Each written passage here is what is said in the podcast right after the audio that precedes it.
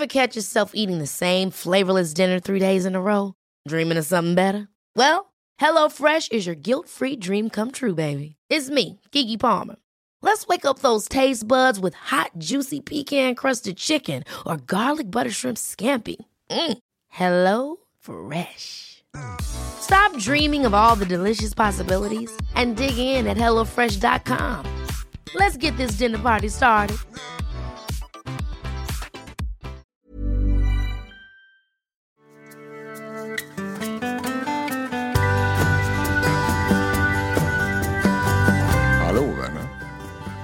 Bara sticka in näsan här på podden och säga hej och dela med mig av en liten tanke som jag hade eh, som jag gick runt och verkte på. Och jag tänkte jag skulle göra det någon gång i veckan här och, och kanske skapa lite insikter eller reflektioner och sådär. Det kan behövas ibland. Och sen om det kommer via en, en, ett quote på Instagram eller om det är en liten podd repa så här så tänker jag att det kan vara, kan vara gött och lite nyttigt ibland. Och, och just idag tänkte jag på det här med känslor och känslor ska ju utgöra kompasser för oss människor. Bra känslor ska dra oss mot bra saker och dåliga känslor ska hålla oss ifrån dåliga saker och sådär. Men ibland så kan man tro det att, och det är en väldigt vanlig missuppfattning även hos mina patienter, de jag träffar och sådär, va? att alla dåliga känslor är fel. Eller att det alltid är dåligt. Och ibland så är känslorna för stora. Alltså för stora. Definitionen på för stora är att känslan är större än vad situationen egentligen liksom kräver eller behöver så att säga. Va? Eh, och ibland är de för små. Eh, och det är lite svårt med balansen där ibland. Och speciellt om man är, är väldigt trött eller utmattad. Då är det väldigt lätt hänt att känslorna ligger på utsidan. Sådär, va? Och om man alltid trycker undan de jobbiga känslorna, att man inte liksom vill ta i dem, då kommer man heller inte få tillgång till de som är bra. Man kan liksom inte välja bort ett kluster utav känslosorter så att säga. Så att eh, det handlar mycket om att ta reda på vad säger den jobbiga känslan mig? Och ibland så är det jobbigt helt i onödan. Att man kan se det på faktan bakom situationen till exempel. Eller diskussionen eller vad det nu är som fick en till att må sämre. Att det blir jobbigt i magen eller eh, man blir ledsen eller sådär. Och ibland så stämmer de fullständigt överens med det som, som situationen är. Och det betyder ju att då får man ju agera på det.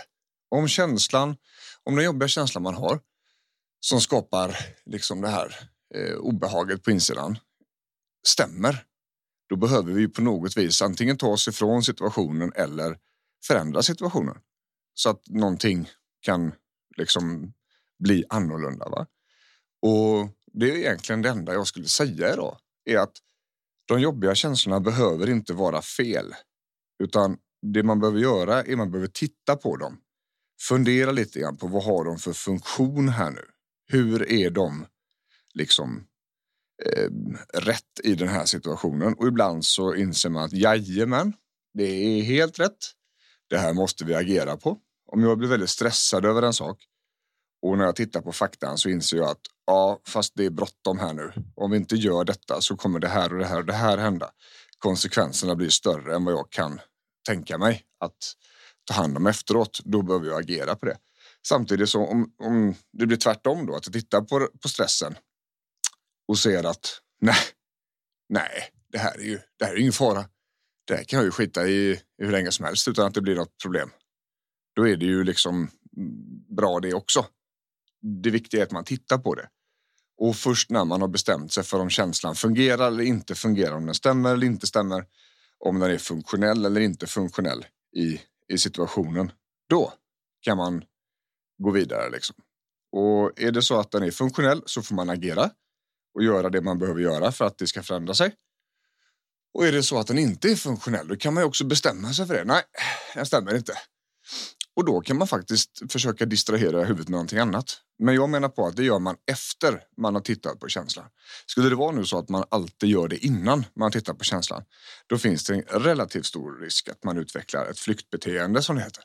Vilket innebär att man kommer inte våga eller orka eller känna för att titta på känslorna någon gång. Utan standardinställningen blir liksom skicka bort dem. Sådär. Så tänkte jag. Och så får det räcka idag faktiskt liten kort fundering, liten kort tanke. Kanske kan det väcka någonting hos någon. Hoppas det kan bidra i alla fall. Vill man komma i kontakt med oss, eh, Rudman Mattiasson, så är det bjornrudman.se som är snabbast in där. Annars så finns vi på Instagram och där poddar finns. Så hoppas jag att vi ses snart igen. Ha det gött. Hej!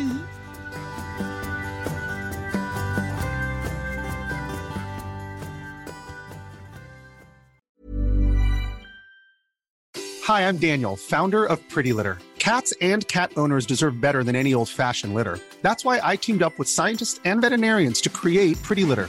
Its innovative crystal formula has superior odor control and weighs up to 80% less than clay litter. Pretty Litter even monitors health by changing colors to help detect early signs of potential illness. It's the world's smartest kitty litter. Go to prettylitter.com and use code ACAST for 20% off your first order and a free cat toy. Terms and conditions apply. See site for details.